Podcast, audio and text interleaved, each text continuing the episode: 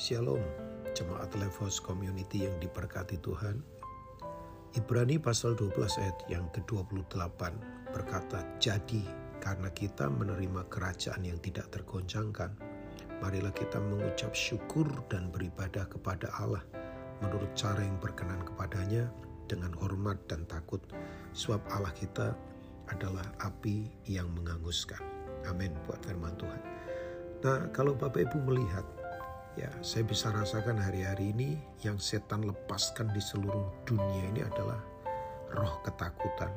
Ya, orang sekarang ketakutan di mana-mana. Makanya kalau Bapak Ibu lihat ya, uh, dalam pembicaraan, dalam sikap itu pemenang dan pecundang itu beda. Kalau pemenang itu selalu kata-katanya adalah kata-kata pengharapan, kata-kata yang menguatkan. Tapi kalau para pecundang selalu ya kata-katanya kata-kata kepesimisan, kata-kata yang menghancurkan orang-orang di sekelilingnya. Kita lihat bahwa sekarang ini setan lagi melepaskan ketakutan itu. Tapi Bapak Ibu jangan takut karena Tuhan itu tidak pernah terkejut dan panik dengan situasi apa saja yang sekarang sedang terjadi karena dia pegang kendali ya. Nah, ini prinsipnya.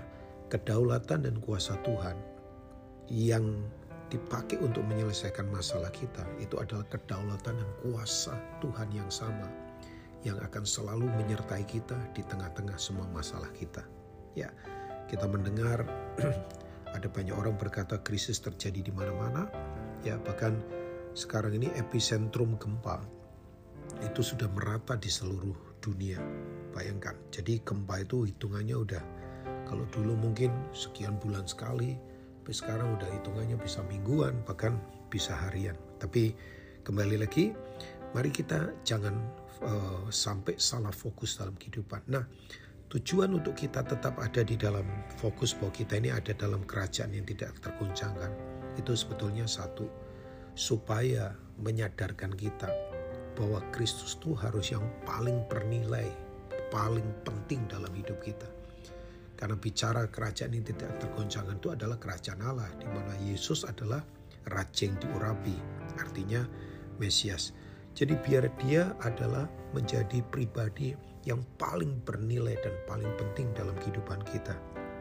Kita tahu waktu Yesus mengajar uh, di pengajaran Matius 5, Matius 6, Matius 7, ya itu ada doa Bapa kami, ada soal memberi, ada soal pengampunan dan sebagainya. Dia tutup bahwa ada dua rumah kan. Rumah yang pertama didirikan di atas tan, uh, pasir, itu sesuatu yang mudah uh, berubah, pondasinya nggak kokoh. Tapi rumah kedua adalah didirikan di atas dasar batu karang. Nah, pasir itu adalah sesuatu yang gampang berubah. Ya, bisa uang kita, bisa ketampanan, bisa barang, ya. Saya percaya bahwa hari-hari ini memang yang kalau kita tidak menjadikan Kristus menjadi yang paling bernilai, menjadi dasar utama hidup kita, pasti akan kemudian gampang digoncangkan. Dan saya yakin pengajaran-pengajaran yang tidak murni juga sekarang sedang digoncangkan. Yang motifnya cari uang, cari kepentingan uh, diri sendiri, ambisi manusia. Makanya mari kita jadikan Yesus menjadi pribadi yang paling penting Betul, ada satu teman saya berkata begini, kalau orang selalu bertanya pada Tuhan, itu hidupnya kuat. Tapi kalau orang mempertanyakan Tuhan, itu pasti hidupnya tidak kuat. Jadi kita tidak mempertanyakan siapa Tuhan. Maksudnya tidak tidak menganggap uh, apa sih namanya bahwa Tuhan itu perlu dipertanyakan, tapi mari bertanyalah pada Tuhan. Kita itu bahasa doa sebetulnya bagi dia menjadi yang terutama dalam hidup kita. Nah, yang berikutnya supaya kita tetap fokus pada Tuhan adalah karena kita ada dalam kerajaan yang tidak tergoncangkan di mana semuanya sekarang sedang digoncangkan.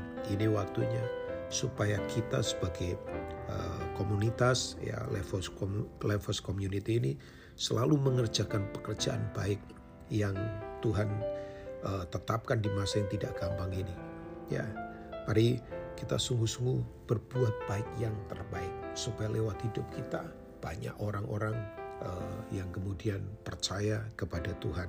Jadi di tengah kondisi yang tidak gampang, Tuhan uh, membuat kita tetap ada di dalam kekuatannya yang tidak tergoncangkan tujuannya supaya kita tetap mengerjakan perbuatan baik ya Memang perbuatan baik itu harus diurapi. Kisah Rasul 10 ayat 38, bagaimana tentang Yesus dari Nazaret yang diurapi oleh roh kudus dan dia berjalan sambil berbuat baik.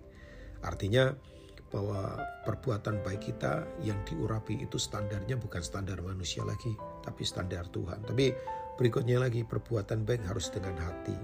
Ya, bukan hanya sekedar baik, karena kalau sekedar baik dunia punya.